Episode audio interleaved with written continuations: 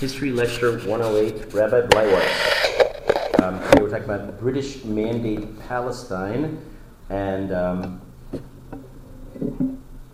a number of insights are going to come out today that are subtle and important, I claim, to understand uh, the world that we're living in today.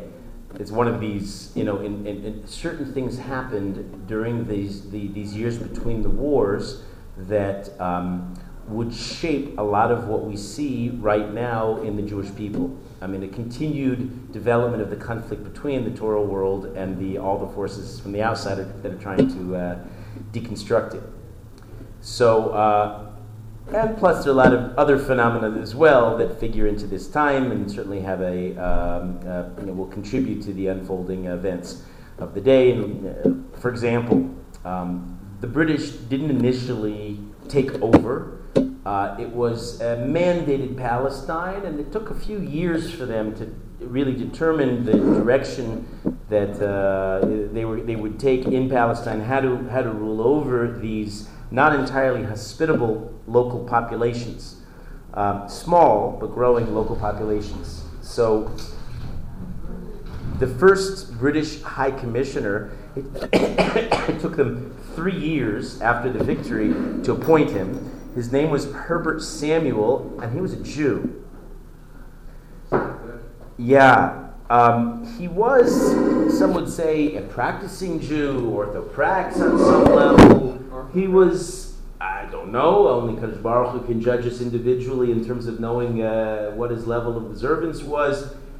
He was, though, an example, and really one of the examples of a Jew who, by like so many other Jews in history, sometimes referred to as court Jews, who, by merit of their prestige and position in, in non Jewish society, remember now, he's now the official governor by, by virtue of the British Empire in British Mandate Palestine, um, because he's in this difficult um, position where he's constantly being accused or, or at least uh, suspected of dual loyalties. Are you Jewish? Are you a Jewish uh, British man? Are you a British Jew? You know, where, where, where do you finally place your, um, your, your uh, loyalties?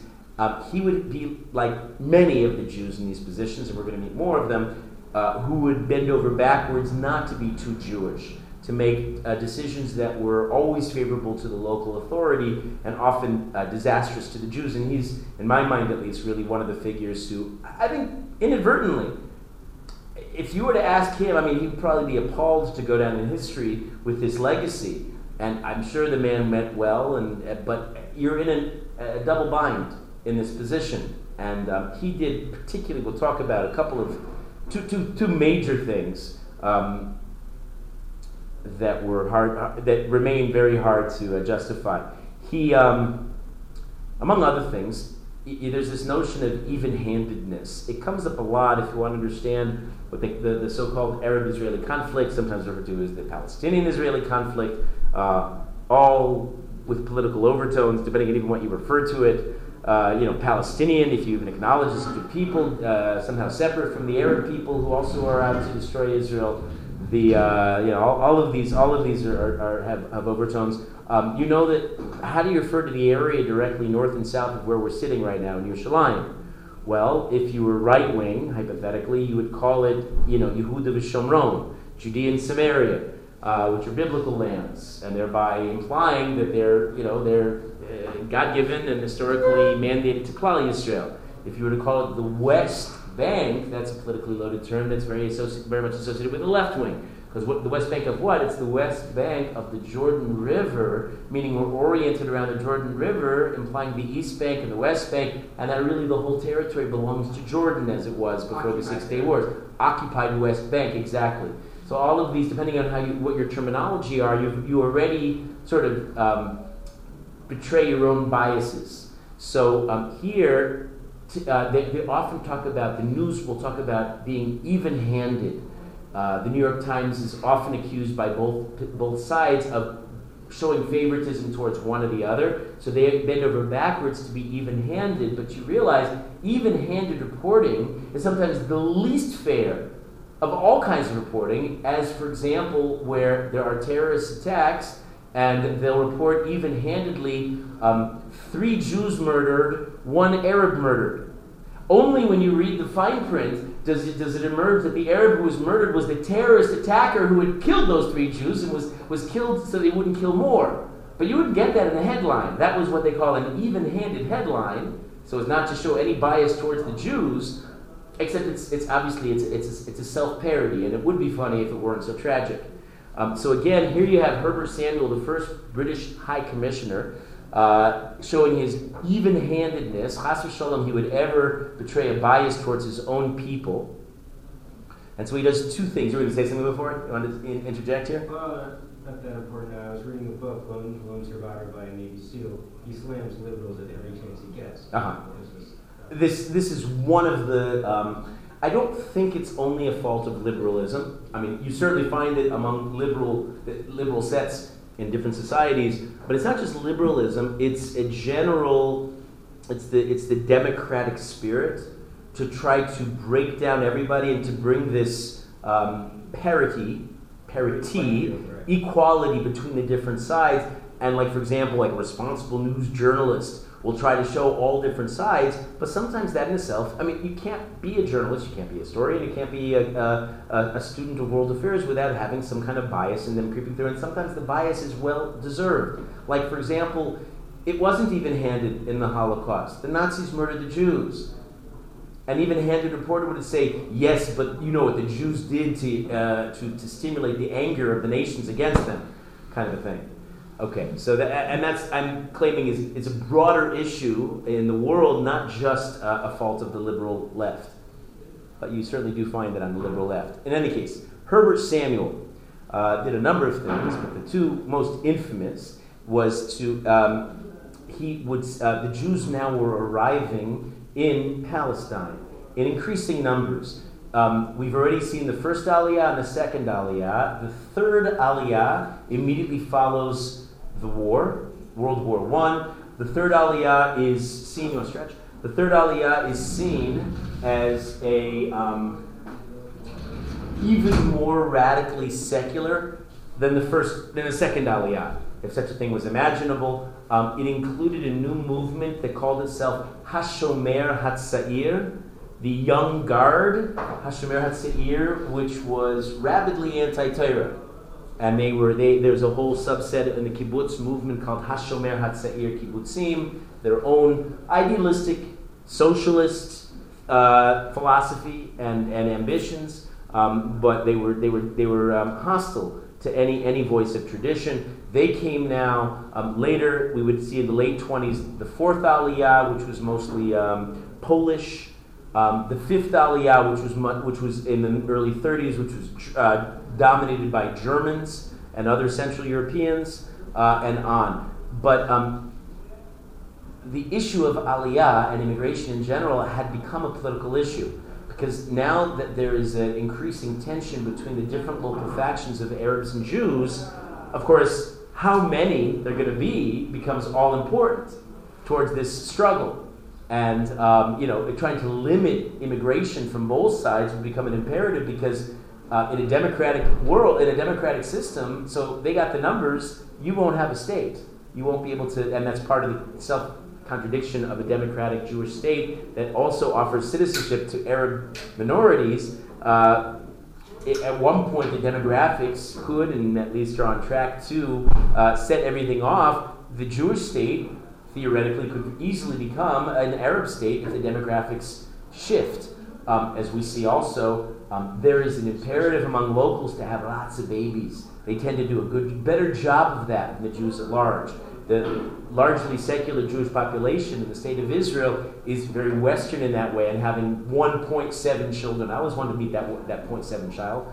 Uh, but they, you know, they, they, keep the population young and you know limited and convenient, which is a disaster for demographics. Of course, we in the frum world trying to offset that, but uh, but you could see that there, that there's a problem. So Herbert Samuel puts a limit on Jewish immigration. It'll get worse. Samuel, Samuel is, is one of the earlier uh, uh, forces that puts a limit on Jewish immigration.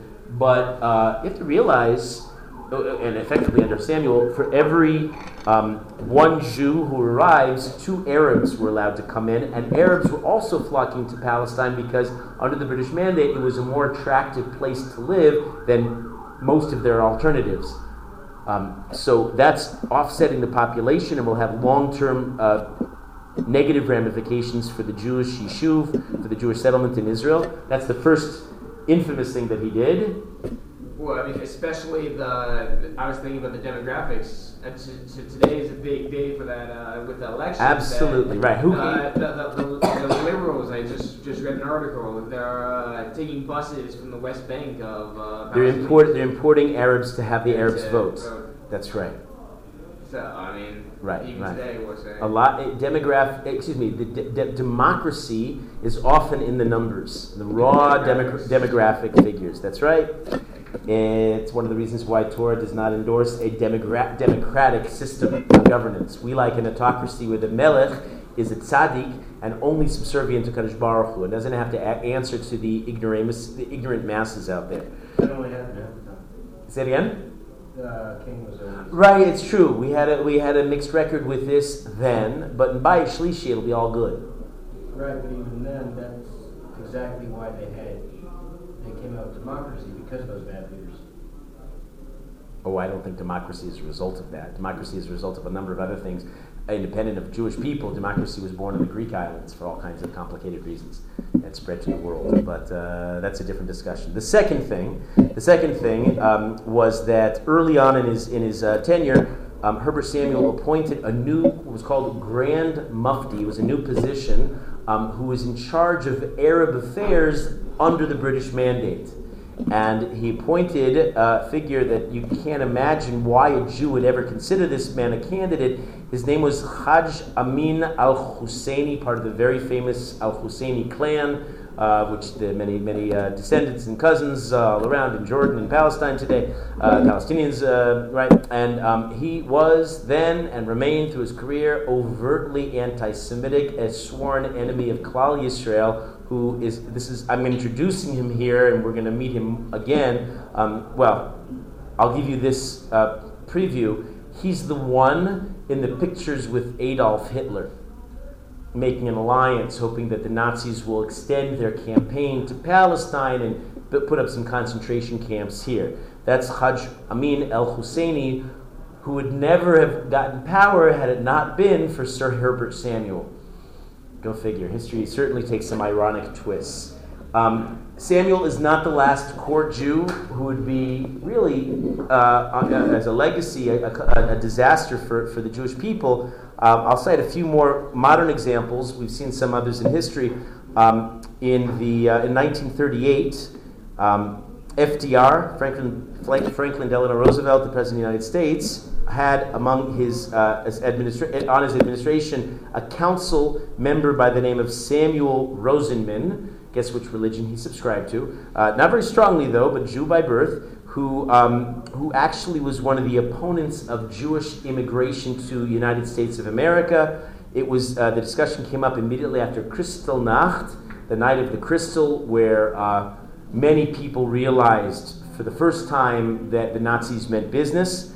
And um, he said, no, no, we can't take too many Jews into America, uh, Rosenman said. And then, more infamously and very recently, and this was just published, and I've mentioned this all the time, in 1973, I mentioned this, comes up a lot in conversation, uh, that in 1973, captured on tape, the Secretary of State of America, Henry Kissinger, intermarried, but from German stock, uh, from Washington Heights originally, um, Henry Kissinger would tell President Nixon that, quote, if they put Jews into gas chambers in the Soviet Union, this is, these are the days of the refuseniks and the, the Iron Curtain that won't let the Jewish people out of the Soviet Union. So Kissinger said if they put them in gas chambers in the Soviet Union, it is not an American concern. As a way of proving his loyalty to the Americans, don't think, even though he was the token Jew, uh, don't think I have any allegiances to my, uh, to my people. Um, the fact that we had some wonderful Jews in similar positions in our past, of course, come, the people that come to mind, Yosef Tzaddik in Egypt, Mordechai Esther, uh, more recently the uh, Shmuel HaNagid in, in, um, in, uh, in Granada and, uh, and later the Abarbanel, they would be the exception that did not prove the rule. Most of the time, Jews in power is a disaster, or means a disaster for Klal Yisrael. Um, we've mentioned before, Muslims historically were not as anti Semitic as the Christians. They certainly weren't anti Semitic in the classic sense of the term. Um, but the virus of Western anti Semitism would spread and start to uh, infect the, uh, the Muslim world as well. Um, is, and, and what's scarier is the secular version, which has been around now for over a century, uh, the one that doesn't have the natural moral limitations of the church anti Semitism, where, within which genocide was unthinkable. Now, a secular anti Semitism has arisen in the world that genocide, within which genocide is now a possibility. Um, that, that, that comes to the Muslim world as well they start to accept increasingly that the Jewish, the Jews, as everybody said, were people who were parasitic, greedy, corrupt, buying wholesale the arguments, the, the, the, the caricature, the stereotype. Um, they rationalized uh, that, listen, listen, we didn't make this up. We're just accepting the common wisdom. And so when they start to go on the offensive in Palestine, most of them wouldn't have had, the, I mean, at the time, most of them were not necessarily of the intellectual set that they had to justify their actions. It was more of a mob who just went on, went on the attack when they, were, when they were afraid of the new. The Jews represented everything Western and everything new, and it, it, it terrified the Arabs locally. But their leaders would often call upon these arguments that, listen, the Jews are the parasites of the world. We certainly don't want them in the Middle East. We're just acting in the same way that all of humanity has acted, Ladoridoros, for all of for all the generations, uh, by attacking them and trying to destroy their numbers and chas v'sholom, from the Arab perspective, give them a state, give them the nationalism that they're that they're working for. Um, that that was that was their rationalization. Um, of course, the Muslims then and increasingly would underestimate the Jews. Um, they accepted the stereotypes that the Jews wouldn't be able to make it, they didn't realize that part of the package of being part of the, the Jewish people was uh, a, certain, a certain verve, tenacity, a set of skills, and uh, that, that the Jews did possess and would be able to pull the thing over uh, against the Arab expectations. So now, um, there have been a number, all the way back to the first large aliyah, the first aliyah in the 1880s, there have been a number of attacks on, um, on the Jewish Yishuv.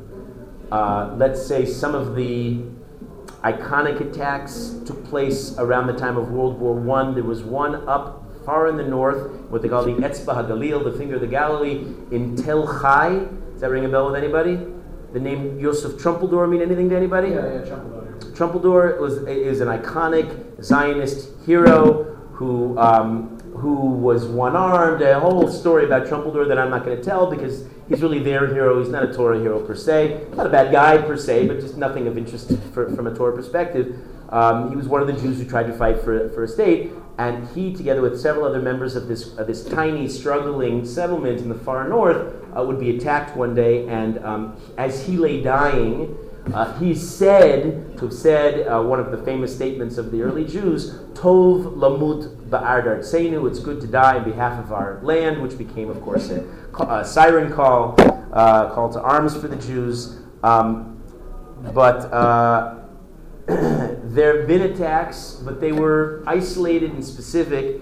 A full-scale riots now would start to break out.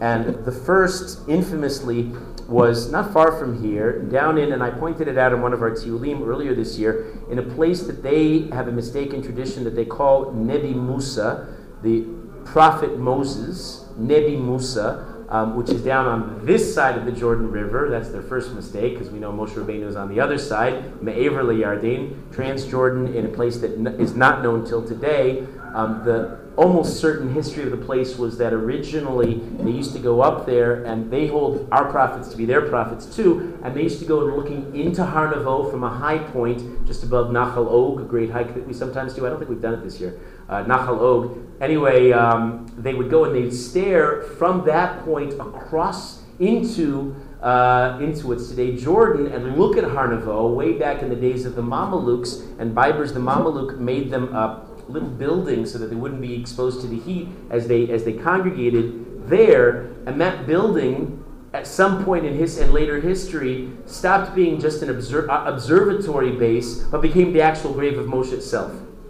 Go figure. A lot of places, uh, a lot of a lot of traditions evolve like that erroneously, and um, we have we have probably similar uh, errors that we make based on based on um, uh, mistaken traditions. In any case, in 1920, the um, the Moyden called called the Arabs for their annual gathering. There's a whole story of why they all came there. It was to it was the Jews had their Pesach, the Christians had their Easter. It was the same time of year, and the Muslims had their event over on Nebi Musa.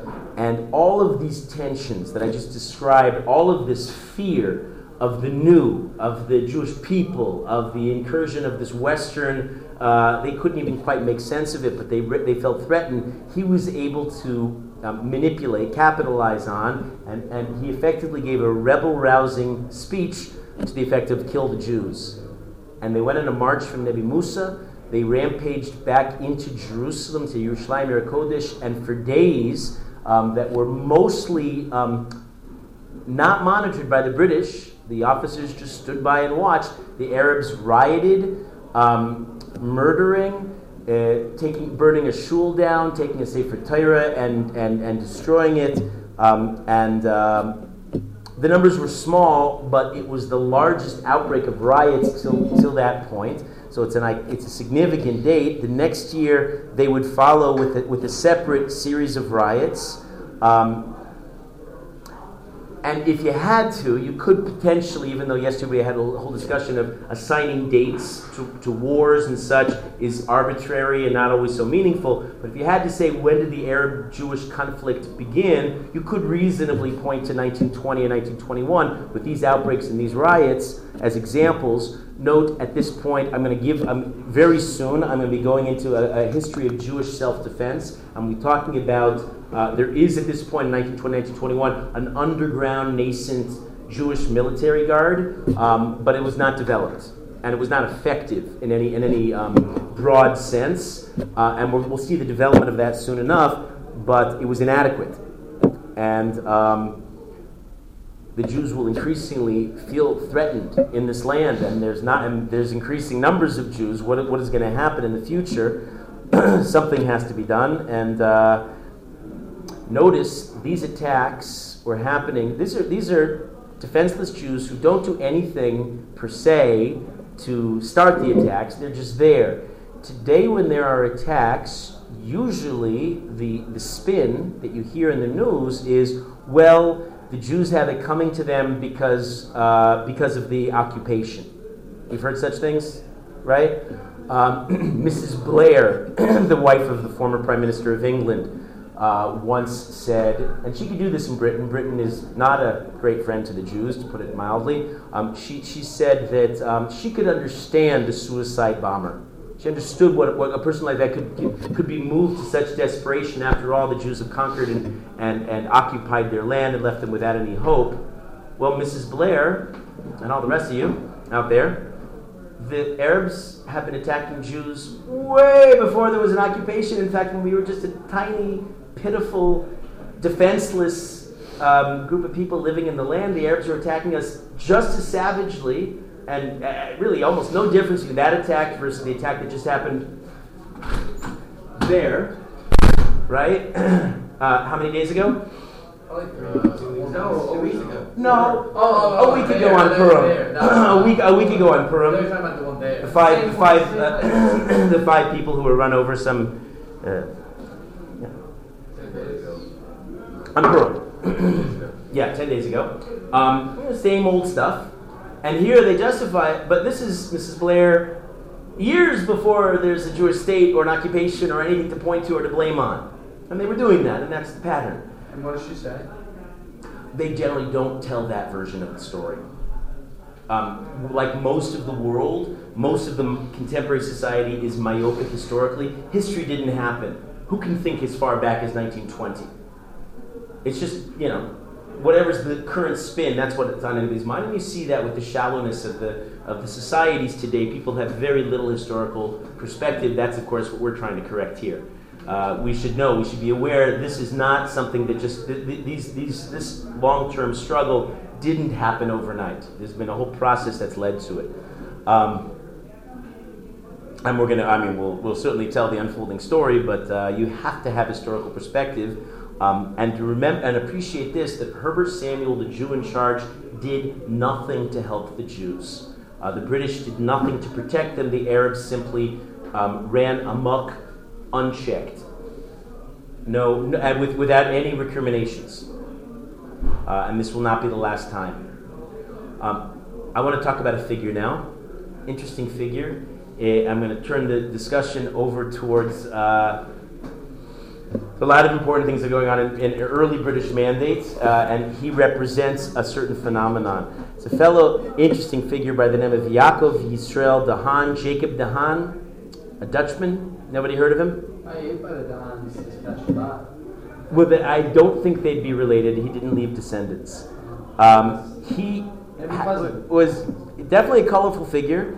He grew up totally assimilated. He was a, a, a writer in Amsterdam in, in, in, in the Netherlands.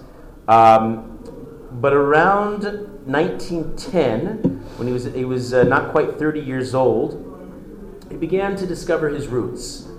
He was, in fact, Jewish.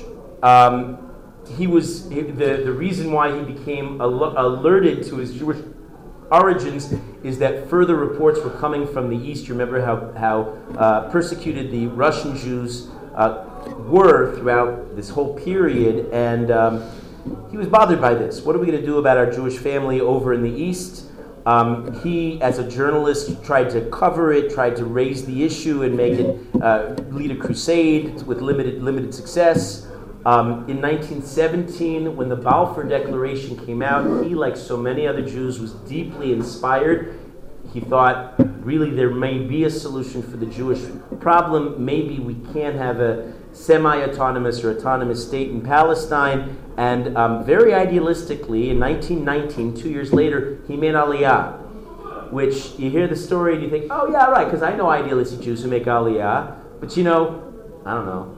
When I made Aliyah, we sent over a lift that included a Maytag, Maytag washer and dryer Meaning, okay, it's true, it was not easy making Aliyah and remains not easy. It's definitely a struggle, but come on. What we have to do today to make Aliyah is nothing compared to somebody like this. He uprooted himself from his life, from his home, came to the wild Middle East. Uh, with, with, with all the tensions, 1919, and became an ardent Zionist as we said yesterday, we said throughout this land, and we said this in the, in the story of, of life, this land has a tendency to inspire Jews to bring them back to their their origins.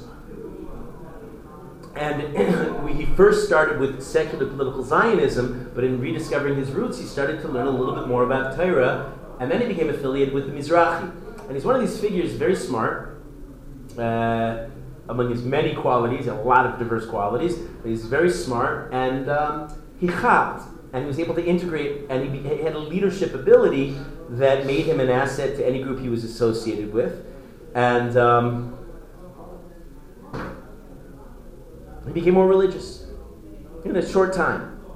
And then he met Rav Yosef Chaim Sonnenfeld, who we've met as well, the founder of the Uli Yisrael and uh, the, the staunch defender of the Torah, the Torah community. Uh, we would call him Haredi today. The term was not relevant then. It was, it's an anachronism. But he was the, he was the uh, figurehead of the Yishuv HaYashan, the old guard. Um, and as he became closer to Rav Yosef Chaim Sonnenfeld, he said they learned the Chavrusa. Uh, he became affiliated with other great Jews, Dr. Moshe Wallach, the Chari Haskell, and others. And um, he became, in the early 20s, the official spokesman for the Agudas Yisrael in Yerushalayim. And he had, he had many, he brought many advantages because he was worldly and sophisticated. He had his, he had his journalist background, so he could speak the language of international diplomacy. But his um, sympathies and his, alli- his alliances, allegiance, allegiances were entirely with Hashem and with Torah and with the Gedolim. So he became the spokesman of Agudas Israel. And when Rav Yosef Chaim Sonnenfeld went over to what's today Jordan, then it was Transjordan, um, when he went over there to meet with the Hashemite leader Hussein bin Ali, so Yaakov Yosef de Haan also went over and, and met, with, um, met with him. The idea, of course, was to forge an alliance between the Torah world and the Arab world um, against the common enemy of the secular Zionists. That was the idea. Today you hear such things and you associate it with um, the Neturei Karta. Um, but back in the day, it was not necessarily a fringe Neturei Karta thing to do. Rav Yosef Chaim Sonnenfeld had this idea because he saw the secular Zionism as, Zionists as the potential um, root of destruction of the Torah world. And they went over to meet with them. And um, they came back. And you can imagine these were extremely controversial uh, decisions to go and meet with them, and the Yishuv, the secular establishment, which is now quite developed by the 1920s, um, was, was antagonized by the fact that they met with the, uh, with the enemy. And um, anybody been, can you picture, can you, have you walked down Jaffa Street ever, near the bus station? The, it's, today it's a broadcasting um, headquarters, but it was the old Shaarei Tzedek Hospital, right across the street from Haturim. And um, that was the old Shaarei Tzedek that had a big tzaddik as, as, as the founder, Dr. Moshe Wallach, who was himself a very inspiring figure. And um, Yaakov Yosef de Haan was just outside on the way to, um, to Godav and in Dr. Wallach's hospital shul. And it was June 30th, 1924. He was gunned down. He was assassinated right outside the hospital and we now know this, it was all a mystery at the time. It was the first political assassination of one Jew by another Jew in the modern era. Um, and we now know, too, that the man who ordered the hit, we know who killed him, it was a, it was a sub person. The man who ordered the hit, who I have a picture of him, folks. look at here. Why, he's on your $100 bills. One man's icon and it's another man's assassin. Um, his name is Yitzchak Ben Tzvi, one of the Rishaim uh, that's uh, celebrated on your hundred dollar, hundred shekel note. And um, we know, no, I mean, 100 percent that uh, he was he ordered the hit um, of Yaakov Yosef, ya- Yaakov Yisrael de Haan. Um, others would follow between different camps, and the development of a Jewish state would be a messy, often ugly business. Um, and we're going to tell we're going to tell the messy underbelly side that you generally don't hear about in uh, in history. Um,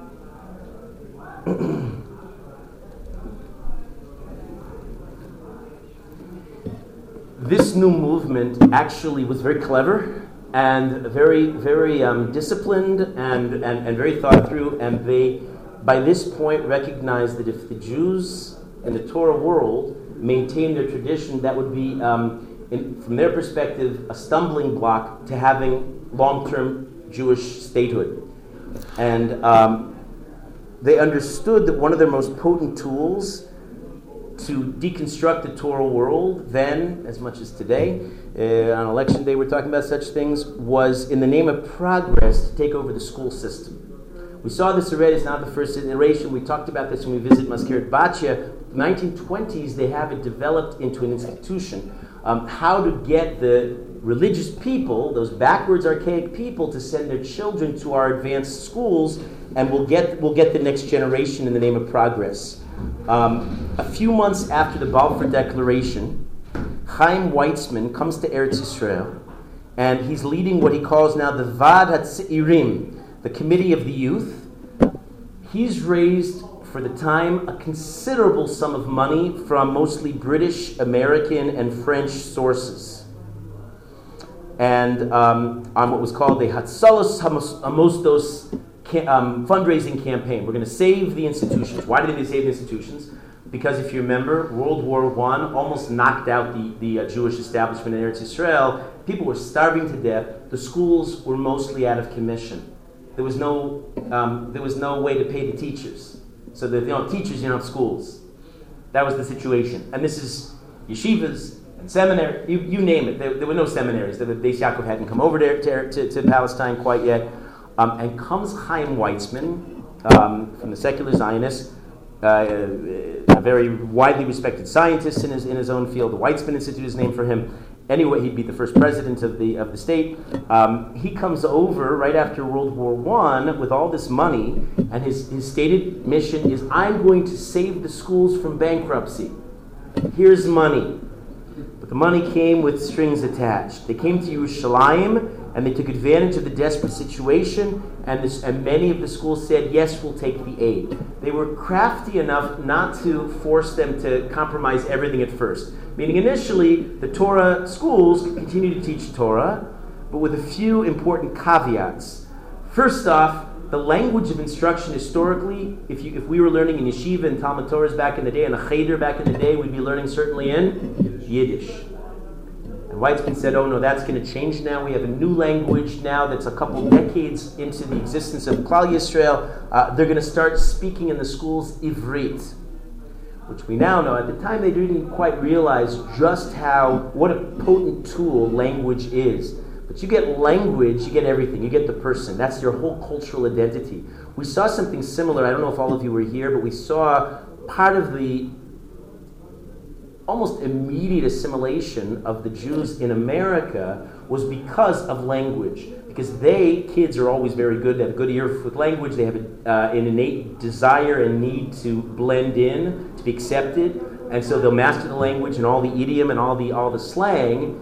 And meanwhile, the parents the grandparents who were representing voices of tradition, they all spoke with an embarrassing Yiddish accent, and they were backwards. But the Americans spoke with a clear transatlantic accent, all very, uh, all very um, promising for their future. And was one of the, one of the major reasons that uh, the assimilation would, would, would, would hit the Jewish world so hard and so rapidly and so effectively. Now, across, across the world, in Palestine, the secular Zionists are self consciously using this tool, this weapon, really against the religious establishment. And they start Ivrit be'Ivrit, and then very gradually, many changes would follow. In addition to Torah learning, they would introduce biblical criticism into the, into the curriculum. Um, there would be increasing amounts of secular studies. The same reason that you remember the Netziv of Volozhin closed the doors of the Great Yeshiva in 1892 because he knew that if you introduce these things, the kids are going to go off the derech. So here, people were helpless. The administrators, the teachers couldn't do anything because the source of the funds um, were indeed calling, calling the shots. Um, what meant what that meant was, you had to, you had to appreciate the irony and the tragedy.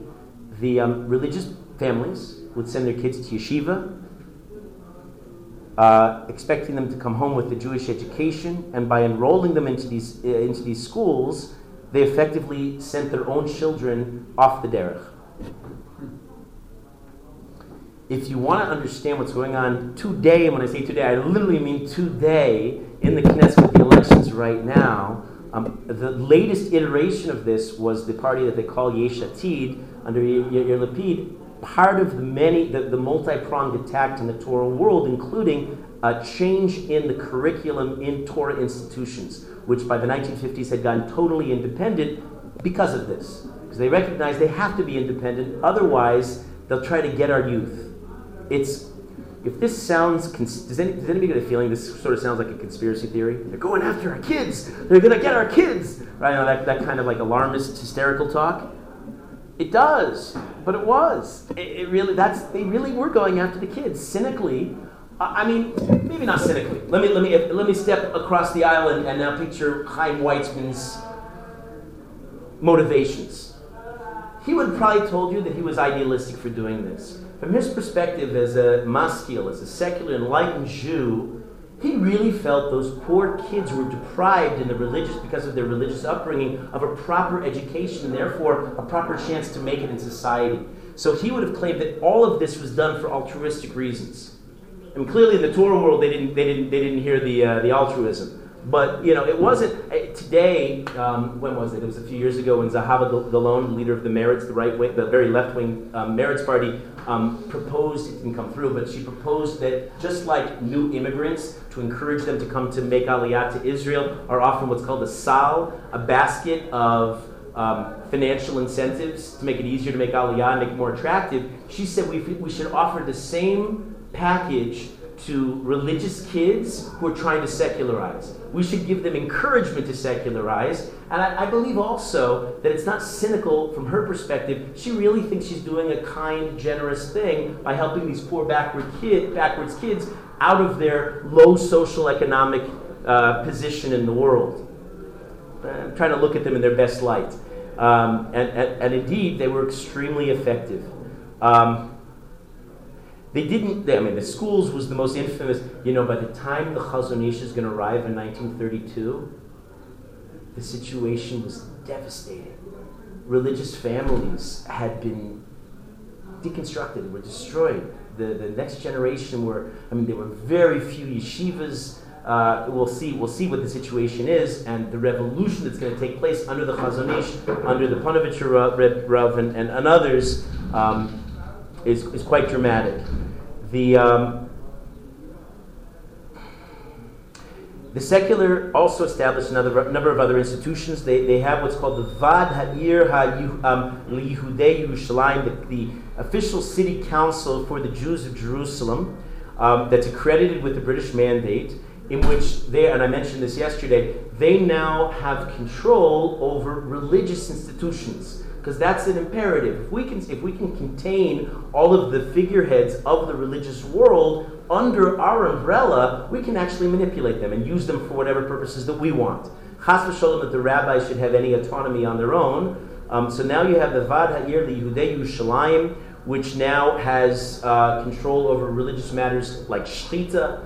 They, they, in the early 1930s, they, they formed their own Chevra Kadisha, burial society. Uh, one of my newer tours, I think I might have mentioned this before, that I'm excited about. I don't have too many chances to give it because it's kind of, it's not for a logical audience, but um, there was an immense conflict over where we, oh, I mentioned on the bus once, I don't know if anybody picked up on this little tangent, but right across the way, the um, Sanhedria Cemetery um, was actually started by the Zionist Chevra Kadisha and many of the um, staunch anti-Zionists refused to have their dead buried there. But in 1948, there was no other place to bury them. So, as a makeshift place right down the street here on on, on Shmuel, Shmuel Navi Street, um, they found behind a garbage can a little open plot of land, and they secretly went to bury their dead there. And in retaliation, some of the Zionists came with guns and shot in the air to scare the mourners so that they shouldn't do that. It was an immense conflict literally a turf war. Who's, who controls the land? Um, they had it, I mentioned this yesterday, the chief rabbinate was, uh, was founded by the Zionists in order to contain the rabbi and to say, we have the gadol in our pocket. Sometimes, indeed, in the history of the chief rabbinate, there would be significant Talmidei Chachamim, leaders, gadolim themselves, but not necessarily.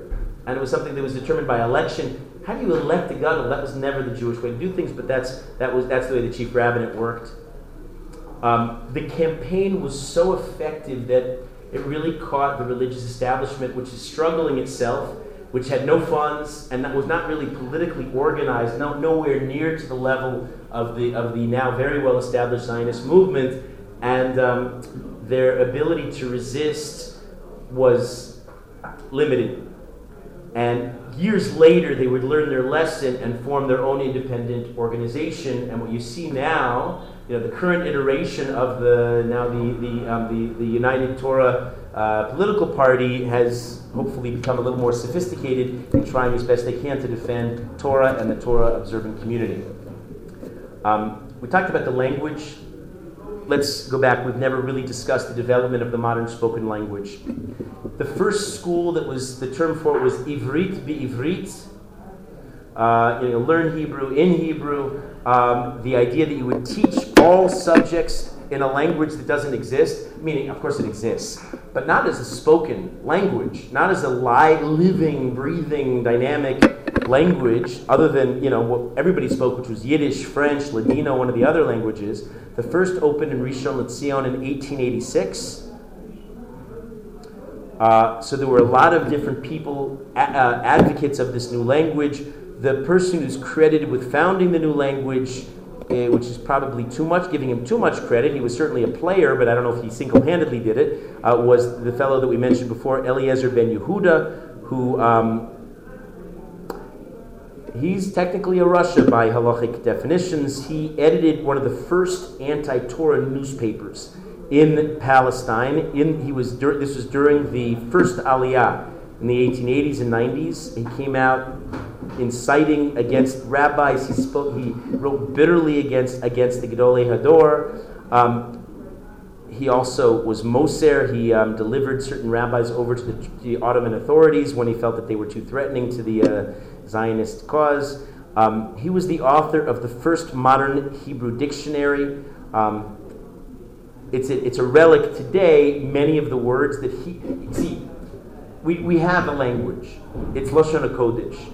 But you know what it is to take that language and to make it something that people can use practically, realistically.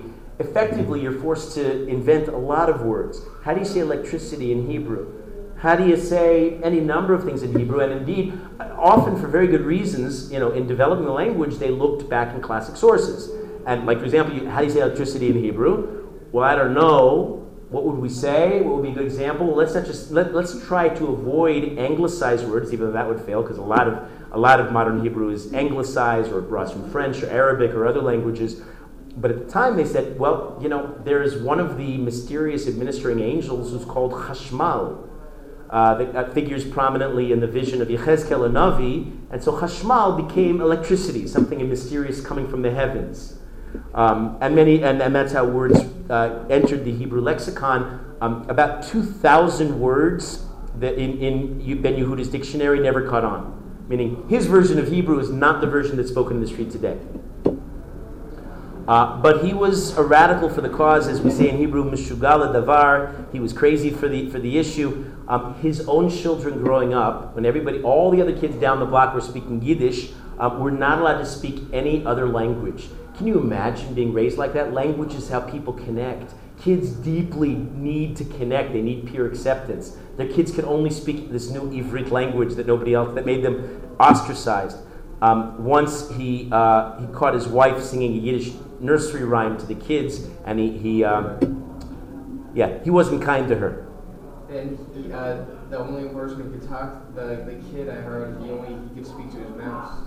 Was he could speak to Oh, is, I don't. I hadn't heard that part. The child was only able to speak to the mouse because that was the only one who could relate to his uh, woes. Well, no, because uh, uh, Ben uh, Ben Yehuda was afraid that his uh, that anybody who would speak to the son yeah would put in Yiddish. I see. So he, he was so afraid that he isolated his child. He isolated his child, so the child had to speak uh, Hebrew to his mouse.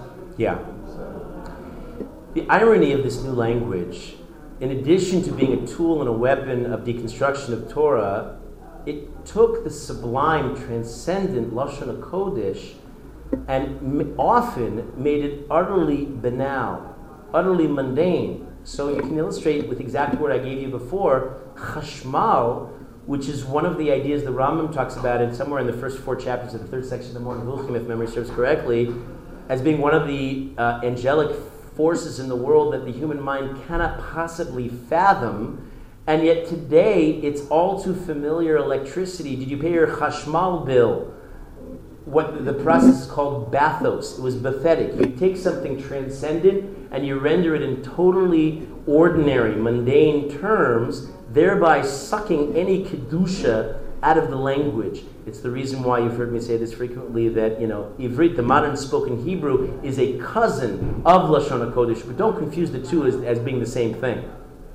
Uh, the ephod. What's the ephod? We just had in Parsha last week, right? It's what held the Choshen Mishpat. It was, it was the garment of the, Chosh, of the Kohen Gadol that hold, held it Choshen Mishpat. In modern Hebrew, ephod and apron and like that, and on and on, and on. A whole list of, of exalted terms that, in the, in the hands of people leading secular lives, became totally secularized, and thereby um, a, a terrible reduction of the, of the, of, of, of, of the sublime.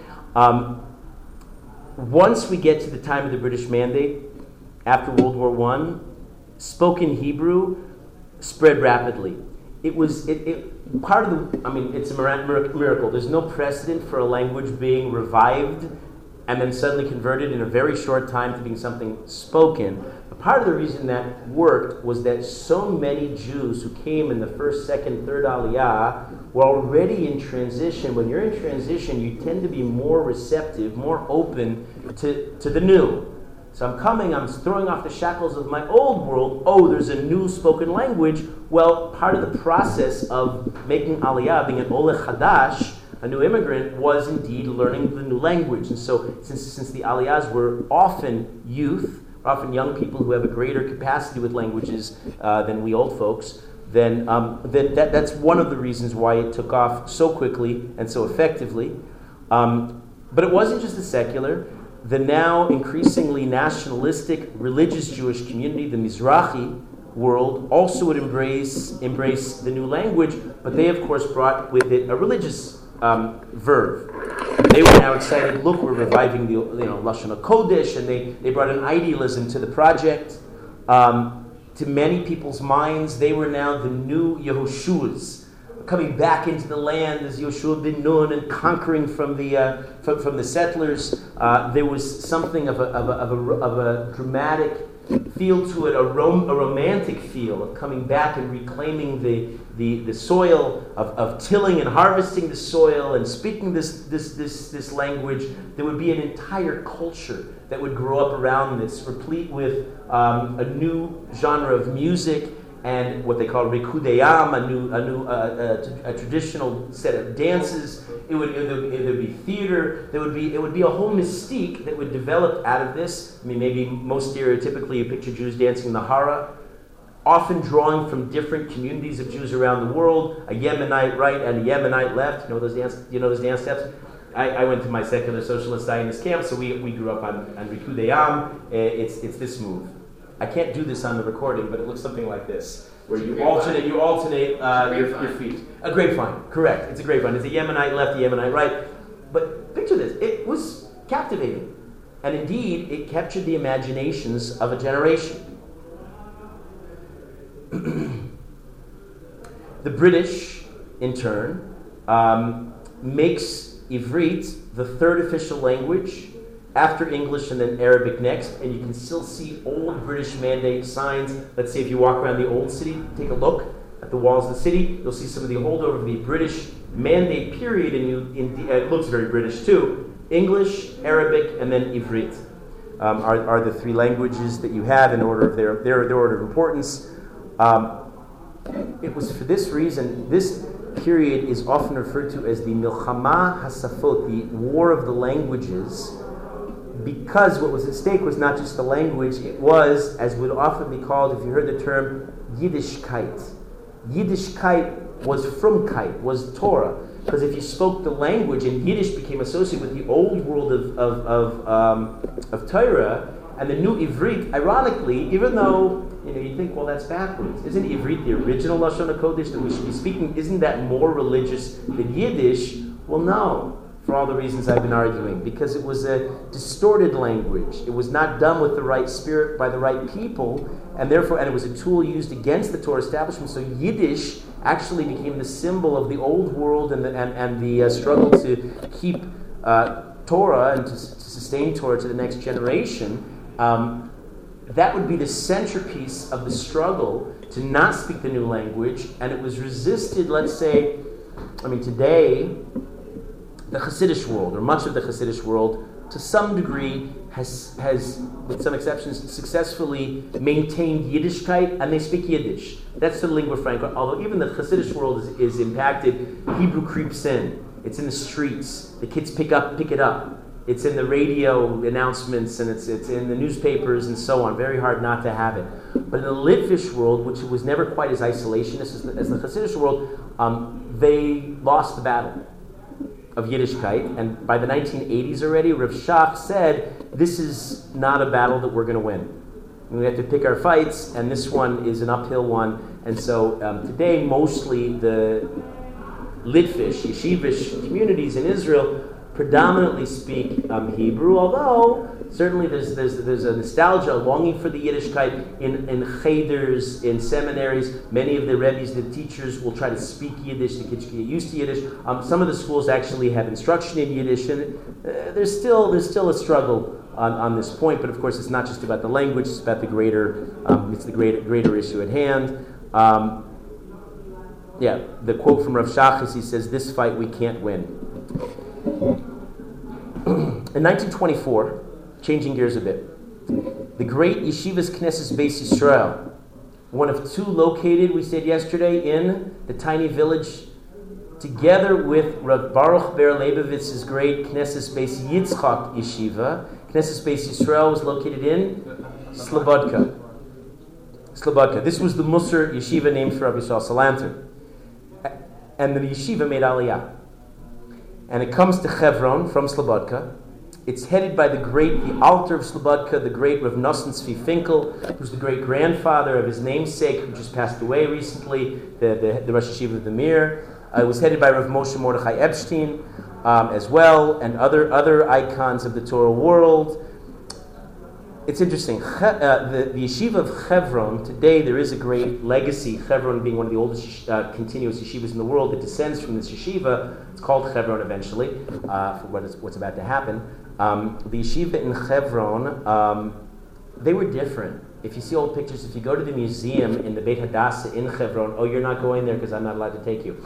If we were to be going next week to the uh, to the yeshiva, to the place in Hebron, you would see the the official yearbook picture of the Hebron yeshiva, and it's not your picture of one of the starkest yeshivas in the world. It doesn't look typically Haredi. Clean shaven, brown suits. It was an import, yeah. That was everybody who saw that video when we were Europe. It was everybody. A lot of people, not everybody. In Palestine, it was not was not the way in pa- Palestine was much more conservative, much less progressive. But you're right in Europe and, and in America, forget it. I, I saw a picture, an old, an old picture of the Gudas Israel. The Gudas Israel. I'm talking about the official body of the Haredi Jewish community, the Gudas Israel. its annual meeting in the in the early 30s in Cleveland, Ohio and I, I, it's shocking. You can't believe it's um, it's a big ballroom kind of a scene where men and women are sitting interspersed, totally mixed, men and women together. And the women are, I don't remember what the proportion is, but overwhelmingly dressed like prutzos. Low cleavage, uh, just shocking. Oh, go to Israel. They talk about assimilated dress, dress styles. Um, the world has definitely come back from that. The Gudas Israel today is, Baruch Hashem, is quite different than what it was back then. So, but okay, back to Hebron. You brought you, you got me started. The uh, back to Hebron. So they were different. They didn't quite fit the image of the Yerushalmi, the old world Yishuv HaYashan. So they moved to Hebron. Hebron, the second holiest place to the Jewish people, and. Um,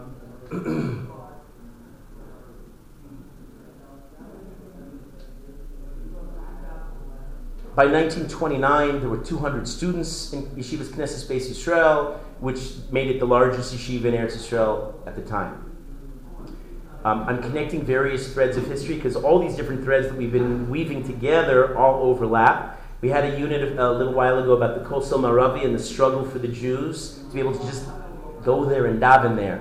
So picking up that thread, um, when the British started their term, uh, the mandate, um, now it's up to now it's Chaim Weizmann who offers a huge sum of money so that Jews have rights at the Kosel. And he's not doing it for religious reasons. He's more nationalist in his motivation. But okay, Jews would like a respectable little place to be able to pray for a change for the first time in, in hundreds of years. Um, the issue was never resolved. It didn't quite work out. Negotiation in this particular case broke down. The Muslims now were opposing it um, violently vociferously. They, they would not hear of any compromise. They wanted no, no claim to, uh, that the Jews should have no claim to their kosel. Um, it was an ongoing issue throughout the 1920s. By 1928, the Jews had secured a few basic rights. They were allowed to daven there. They were not allowed to have candles, no mechitzas, no benches or stools, uh, nor were they allowed to build a shofar. And the British, trying to maintain the peace, which meant basically See, what was maintaining the peace? The Arab world threatened them that if they, if they didn't cower to their demands, they would lead attacks against the Jews. So that's how the British maintained peace. It was the equivalent, somebody once gave, I think, a very apt analogy. A mugger comes to somebody and says, points a gun to their head and says, land for peace, or alternately, money for peace. Give me your money and I'll give you peace. That's the negotiation. That's the even handed negotiation. So that was the, that was the way it was in order to stave off the Arab attacks, the British restricted, um, had laws restricting the Jews. And that way they could maintain the peace. uh, British posed full-time guards at the Kosel to maintain, and I showed you a picture last week of such a guard um, right by the Kosel to make sure, make sure the Jews did not chas v'shalom break the law and to have organized davening or, or, or mechitzas or any, any such things. You going to say something on? about the mugger thing, how the The what? People who mug. Yeah. People, they look at it as a business deal. If you give them the money, they'll be friends. They're like, oh yeah, we friends. But the, but the comparison here is with um, the Arab world threatening violence in exchange for whatever demands they make.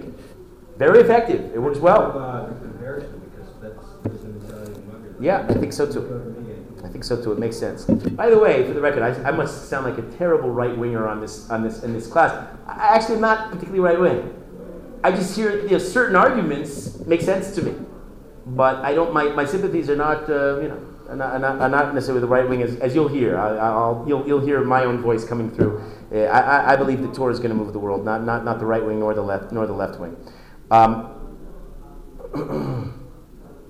Jews, of course, being a tenacious bunch, we got around the restrictions, but it was difficult.